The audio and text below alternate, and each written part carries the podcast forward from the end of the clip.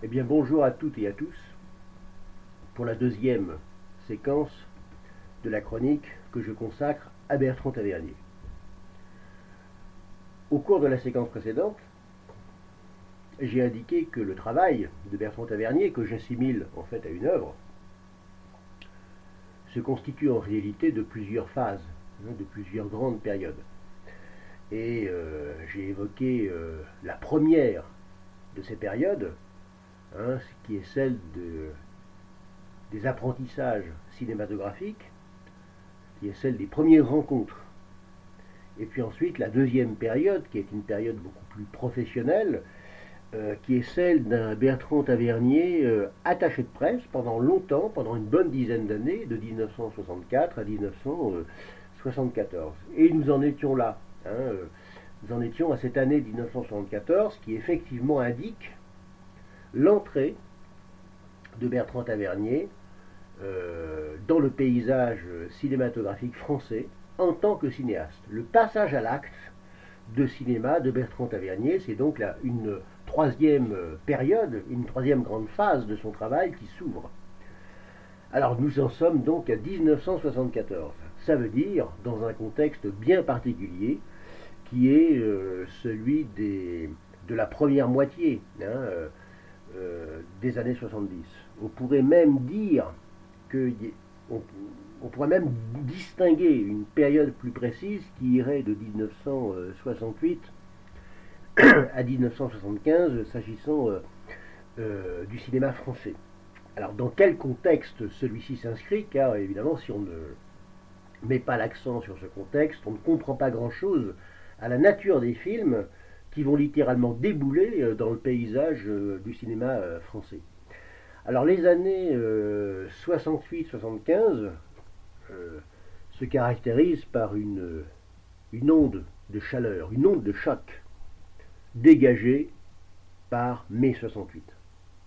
C'est donc une période à la fois de changement profond et puis de fébrilité, d'agitation. Alors cette période, euh, si on se rappelle un petit peu de, certains événements euh, marqués, euh, voit s'achever, par exemple, le conflit des années 60, hein, par excellence, la guerre du Vietnam, avec la signature des accords de Paris le 27 janvier 1973. elle voit également la disparition de nombreuses dictatures en Europe de l'Ouest, avec la chute des colonels grecs, la fameuse révolution des œillets au Portugal en 1974, la mort de Franco en 1975. Ce sont euh, aussi des foules immenses de jeunes gens en rupture d'ordre social qui euh, s'assemblent lors de gigantesques concerts comme euh, l'édition de Woodstock du 15 au 18 août 1969. Euh, c'est Nixon, chassé du pouvoir. Il y a les Américains qui fuient Saïgon. C'est l'irruption également du terrorisme, on pourrait presque dire du spectacle terroriste, avec euh, la prise d'otage euh, des Jeux olympiques de Munich en septembre 1972. Donc cette période cette grosse première moitié des années 70, c'est tout cela, et bien plus encore. Concernant maintenant mai 68 tout particulièrement, on peut dire que c'est la manifestation euh, spectaculaire d'une mutation qui est en cours déjà dans l'ensemble des pays développés. Et ça c'est très très important d'avoir euh, ces choses en tête. Parce que c'est ça qui va euh, innerver hein, le contexte de cette première moitié euh, de la décennie qui va suivre mai 68. En effet, mai 68 euh, engendre plusieurs effets que l'on pourrait d'ailleurs regrouper en, trois grands euh, axes, trois grandes tendances. Le premier axe, bah, ça concerne les conséquences immédiates hein, des événements de mai, hein, c'est-à-dire les conséquences traduites par des textes, comme les accords de Grenelle pour le monde du travail, la loi Edgar Faure pour l'éducation, le deuxième axe, d'une certaine façon, il est davantage en profondeur, puisqu'il concerne l'ensemble des modifications de comportement qui se diffusent dans la société française. Hein, qu'il s'agisse euh, euh, des styles vestimentaires, hein, de la sexualité, des rapports au sein du couple, de la famille, de l'école, de l'entreprise. Euh, on a une transformation à ce niveau tout à fait en profondeur, qui d'ailleurs en partie prolonge celle de la fin hein, des années 50, avec la jeunesse, qui apparaît plus que jamais à la fois comme une valeur, positive ou négative, et comme une catégorie sociale à part entière, hein, de manière plus profonde, plus large encore euh, que dans les années 50. Et puis, on a un troisième axe, il ne faut surtout pas oublier, qui concerne certes une minorité de la population, mais une minorité très agissante, hein, au sein d'ailleurs de cette même jeunesse et parmi les intellectuels. Hein, ce sont les fameux 68 arts Hein, tels qu'on va ensuite les nommer avec une nuance clairement péjorative. Pour eux, mai 68 a représenté la possibilité euh, de rompre radicalement avec euh, l'organisation sociale qui était en vigueur jusqu'alors dans leur pays. Euh, c'est la, la grande période de l'activisme militant. On peut même dire des années 70 qu'à partir de cet activisme militant, celles-ci sont vraiment les années de l'effervescence. Et ces 68 arts vont tenter, au cours des années suivantes, donc au cours des premières années de la décennie qui s'annonce, soit de vivre individuellement ou en groupe, hein, ce sont les expériences communautaires euh, de l'époque, euh, vivre des relations humaines différentes, ou alors de transformer la société par justement un activisme virulent, ou soit même de combiner ces deux formes de mise en cause de la société. Donc, trois axes au titre des effets engendrés par les événements de mai, trois axes majeurs, hein, encore une fois, donc, euh, je les rappelle, euh, les conséquences immédiates, c'est-à-dire les accords négociés et signés, mais aussi les comportements, et puis évidemment la problématique par excellence, celle des 68 arts. On a donc une, omniprésence de la politique dans la société française, à partir du tout début hein, des années 70. Et également dans le monde intellectuel, puisque cette omniprésence de la politique entraîne dans le monde intellectuel français une floraison euh, de pensées, de recherches, de revues, de cercles de réflexion qui tendent à unifier, si on, peut dire, l'emprise intellectuelle sur le monde, afin de le transformer bien sûr de manière révolutionnaire. Le principe essentiel en est recherché dans le marxisme, mais aussi dans le structuralisme, qui est supposé euh, à cette époque synthétiser les sciences humaines, ou même dans des approches qui font euh, une meilleure place à l'individu lui-même et surtout, surtout à sa libido. Du coup, des gens comme Louis Althusser, Roland Barthes, Gilles Deleuze, Michel Foucault, Jacques Lacan, Herbert Marcuse deviennent les chefs de file de cette réflexion euh, intellectuelle euh, foisonnante. Alors dans ce contexte, le cinéma français, lui, se saisit tout naturellement de ces tendances. D'abord, par son organisation générale, qui prend en compte les évolutions sociologiques révélées et accélérées par les événements de mai les nouveaux couples, les nouveaux jeunes. Mais de manière euh, plus symptomatique et en même temps plus singulière, un grand nombre de films, au seuil des années 70, accordent une véritable prééminence au politique. Le politique au sens large. Plus précisément, au seuil de cette décennie, le cinéma français euh, va se partager en deux grandes tendances, en une sorte de méga clivage. La première tendance sera celle de l'affirmation politique, encore une fois, et euh, la seconde tendance sera celle, au contraire, de la revendication de la distraction. Donc c'est un clivage absolument méga. Si nous nous attardons sur la première tendance, une tendance donc d'affirmation politique. À l'intérieur de cette grande tendance,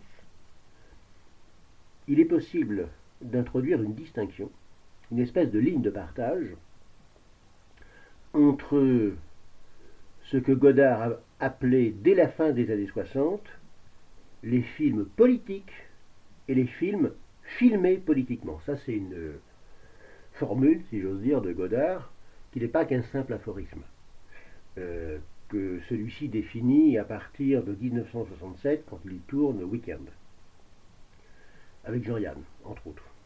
Donc c'est une distinction godardienne, je répète, les films politiques d'une part et les films filmés politiquement d'autre part. Alors qu'est-ce que c'est?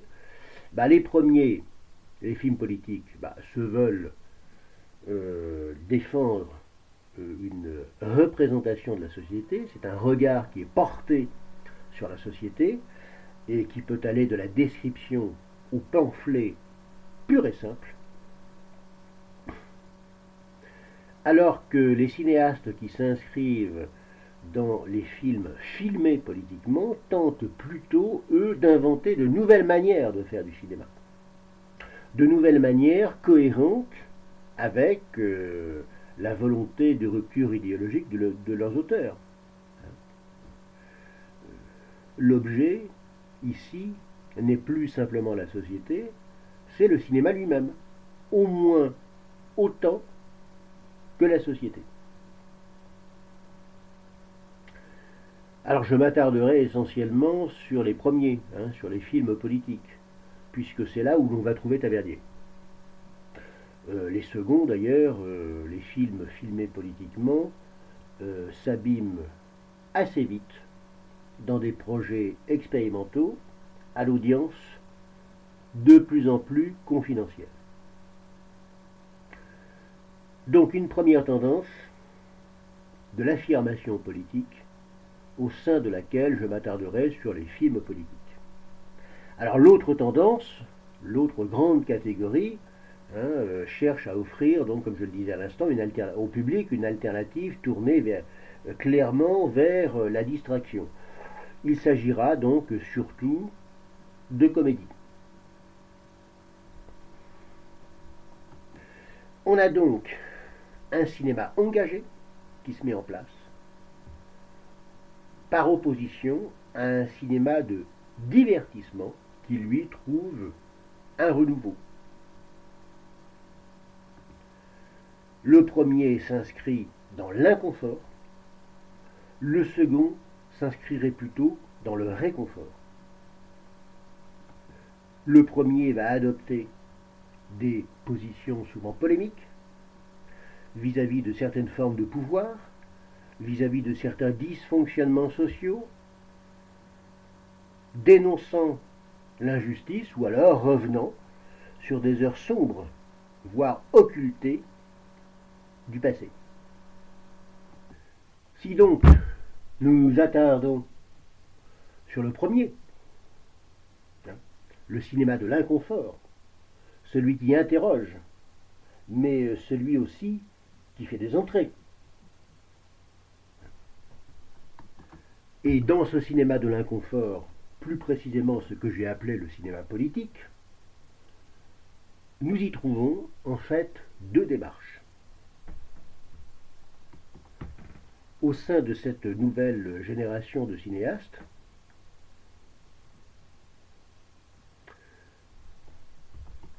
qui s'est donné pour objectif, pour tâche, de prendre en compte la réalité sociale contemporaine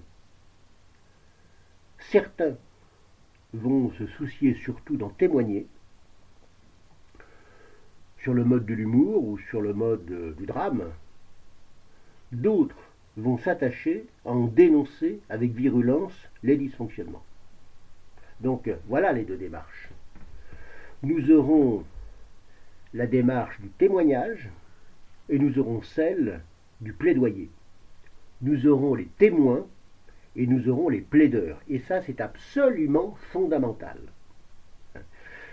Donc si je fais une première synthèse concernant euh, le paysage du cinéma français euh, tel qu'il s'annonce au seuil des années 70, en réaction directe aux événements de mai et à leurs conséquences, deux grandes tendances se dégagent. Celle de l'engagement et celle du divertissement. À l'intérieur de cette première tendance, celle de l'engagement, nous avons les films politiques et les films filmés politiquement. Et à l'intérieur de ces films politiques, nous avons donc ces deux démarches, celle du plaidoyer et celle du témoignage. Et au sein de cette première démarche, celle donc du cinéma plaidoyer, Costa Gavras sera le premier de ces nouveaux plaideurs.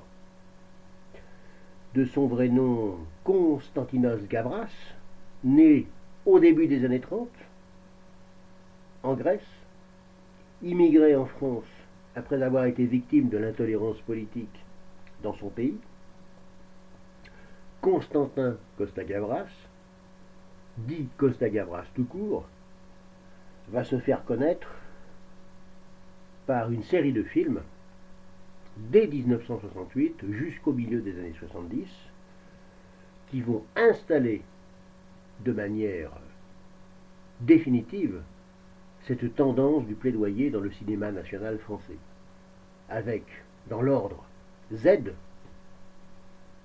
qui sort en 1968, un film contre les militaires au pouvoir à Athènes, l'aveu, deux ans plus tard, sur la dérive totalitaire des pays communistes de l'Est de l'Europe, État de siège, qui lui sort en 1973, une approche de la réalité politique des, pays de l'Amérique latine, et puis même section spéciale euh, deux ans plus tard qui euh, revient euh, sur certains événements de l'époque de Vichy. Costa Gavras, c'est par excellence la tête de gondole du cinéma plaidoyer. Mais durant cette première moitié des années 70, on pourrait dire que les premiers films d'Yves Boisset, représente aussi une variante de ce même cinéma plaidoyer. Avec euh, Un Condé en 1970, Le Saut de l'Ange l'année suivante, L'Attentat en 1972, RAS en 1973. Ce seront essentiellement les tares supposées du régime politique, sa collusion avec les milieux d'affaires et la pègre, mais aussi les mauvais instincts d'une partie de la population que dénonce le jeune Yves Boisset. Et on pourrait ajouter André Cayatte qui, euh, en ce début euh, des années 70, va trouver un second souffle, une seconde carrière. Et comme un contre-champ, comme en contrepoint de ce cinéma plaidoyer, eh bien, se trouve l'autre démarche que j'évoquais à l'instant, le cinéma témoignage, l'autre grande posture du cinéma français des années 70 euh, euh, au sein de cette nouvelle génération de réalisateurs. Tous ces réalisateurs portent une attention particulière sur l'état de la société, simplement les seconds vont adopter le ton de la chronique. C'est en cela qu'il y a témoignage. Leur sujet, tout aussi politique, n'est plus la dénonciation des travers de la société au nom de valeurs individuelles, par exemple, mais la description d'un état du tissu social, la description de ses relâchements, de ses déchirures. Et c'est là qu'on va trouver Bertrand Tavernier. Non plus dans la dénonciation du plaidoyer, mais dans la description du témoignage. Alors, dans cette démarche numéro 2, celle du témoin, même si celui-ci, à titre personnel, a des opinions progressistes, ces films prennent d'abord comme référence une situation antérieure. Ça, c'est la, la particularité euh, euh, du film euh, témoignage. Partir d'une situation antérieure, partir d'un état ancien des relations humaines, dont on met en évidence la dégradation. Donc les films témoignages mesurent avant tout une évolution. Hein, ils sont mis en scène depuis le passé alors que celui-ci soit réel ou mythique, hein, mais depuis le passé, où le monde, ses habitants, et les auteurs eux-mêmes d'ailleurs, étaient plus jeunes, leurs rêves plus beaux, leur vision des choses plus simple et tellement plus plaisante. C'est le cinéma par excellence de la chronique sociale. Un cinéma qui constate une évolution et qui enregistre la difficulté que nombre d'entre nous rencontrent alors pour vivre en accord avec cette évolution. Et le premier de ces cinéastes témoins, le premier d'entre eux, peut-être, c'est Claude Sauté. On peut même dire, à bien des égards, que les années 70 pour le cinéma français, ce sont les années sautées.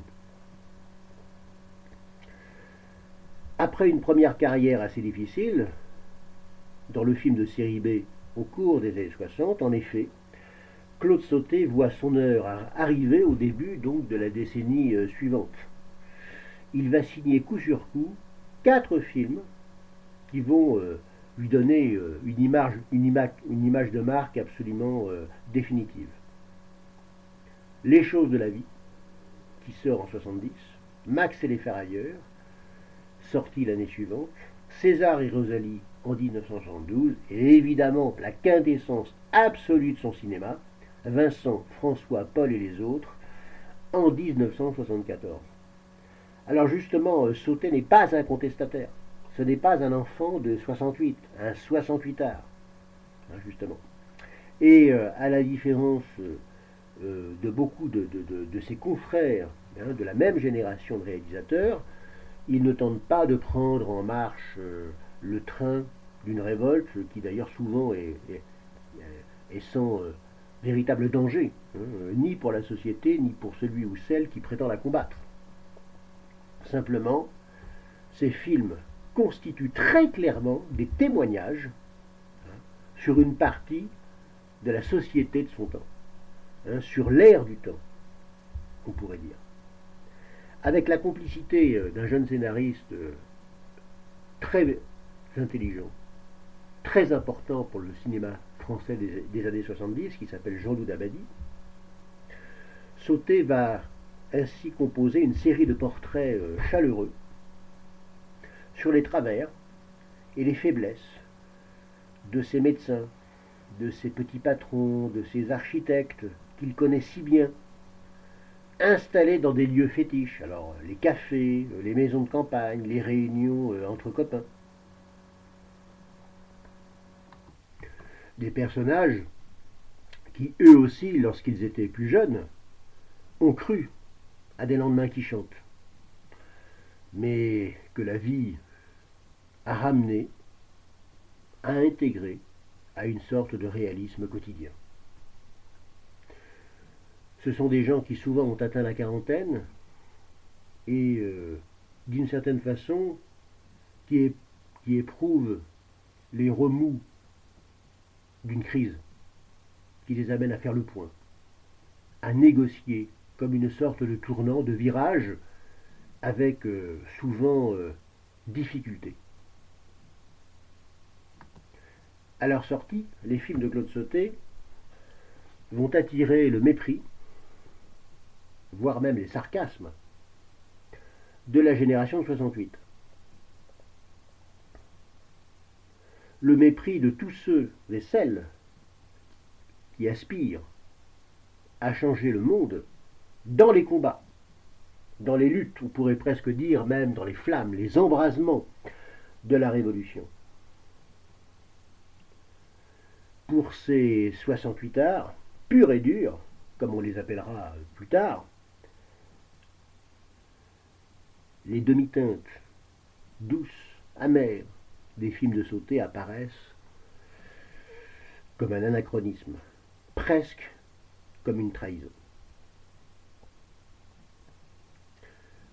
Le cas de Bertrand Tavernier, qui donnera également matière à polémique, d'emblée, dès son premier film, donc L'horloger de Saint-Paul, est à la fois similaire et différent. Le clivage entre Sauté et les 68 arts était d'ordre sociologique. C'était un clivage de génération.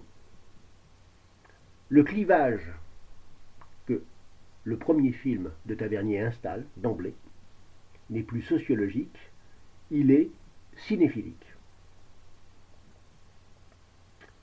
En effet, bien des enfants de 68 vont se reconnaître dans le cinéma naissant de Bertrand euh, Tavernier. Hein, euh, euh, mais cette fois, c'est à l'intérieur du microcosme cinématographique français que se déclenche le clivage, avec euh, les partisans euh, d'un cinéma euh, soi-disant moderne, qui se dressent contre le jeune et nouveau cinéaste pour le faire passer pour le restaurateur des anciennes valeurs de la fameuse qualité française. Dès son premier film, donc la polémique s'installe elle n'est plus générationnelle, elle est dans un premier temps interne, encore une fois, à ce microcosme cinématographique français. Bertrand Tavernier, cinéaste, avec son premier film L'horloger de Saint-Paul, va, dans un premier temps, être considéré comme le restaurateur de quelque chose que l'on croyait véritablement derrière soi. Le restaurateur, donc, de la qualité française.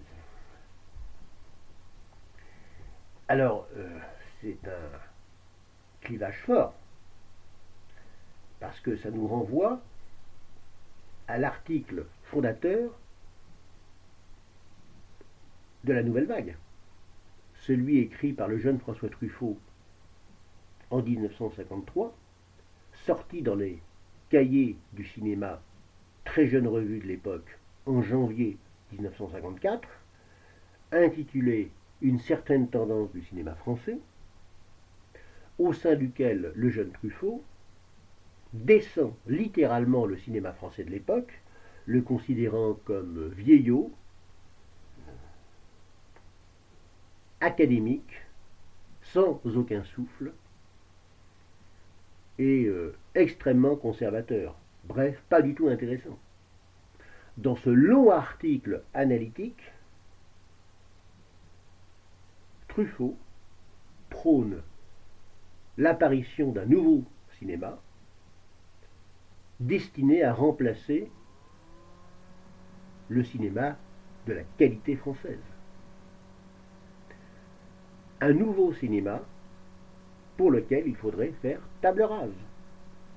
Et comment Truffaut attaque-t-il le cinéma de la qualité française? À travers la personnalité de deux scénaristes, Jean Orange et Pierre Bost, euh, qui sont extrêmement euh, présents dans le cinéma français des années 40 et 50, et qui sont à l'origine du scénario de nombreux films que l'on connaît, parmi les longs métrages de Claude Autant-Lara, de Yves Allégret, euh, par exemple. Jean Orange et Pierre Bost constituent la double cible par excellence du brûlot le François Truffaut. Or, fait Bertrand Tavernier pour l'horloger de Saint-Paul Il a demandé à Jean Orange et Pierre Bost de l'aider à écrire son premier film.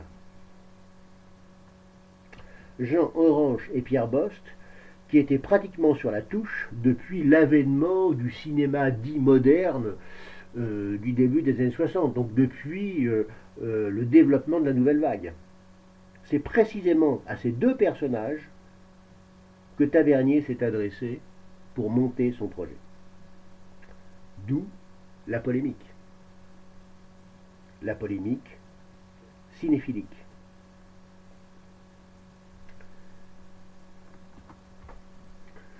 Lors de la séquence suivante, je développerai le travail de Tavernier dans l'horloger de Saint-Paul et euh, je mettrai l'accent également sur l'importance du film suivant, Le juge et l'assassin, euh, pour euh, bien indiquer de quelle manière naît le cinéma de Bertrand Tavernier au cours de cette première moitié des années 70. A bientôt.